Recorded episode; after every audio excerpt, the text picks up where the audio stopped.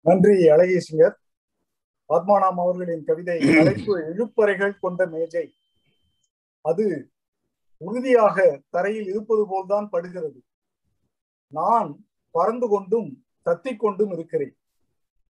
எங்கிருந்தோ கிடைத்த புத்தகங்களையும் பொருட்களையும் மேஜை மேல் அடுக்கிக் கொண்டே போகிறேன்.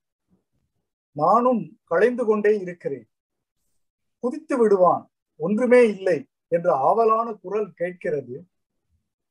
புத்தகங்களையும் பொருட்களையும் கொஞ்சம் கொஞ்சமாய் வீழ்த்துகிறேன்.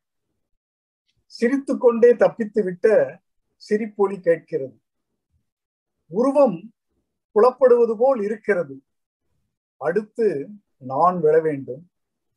துணிகள் ஏராளமாய் கொண்ட இழுப்பறை ஒரு பக்கம். ஆவலான சிரிப்பொலி மறுபக்கம்.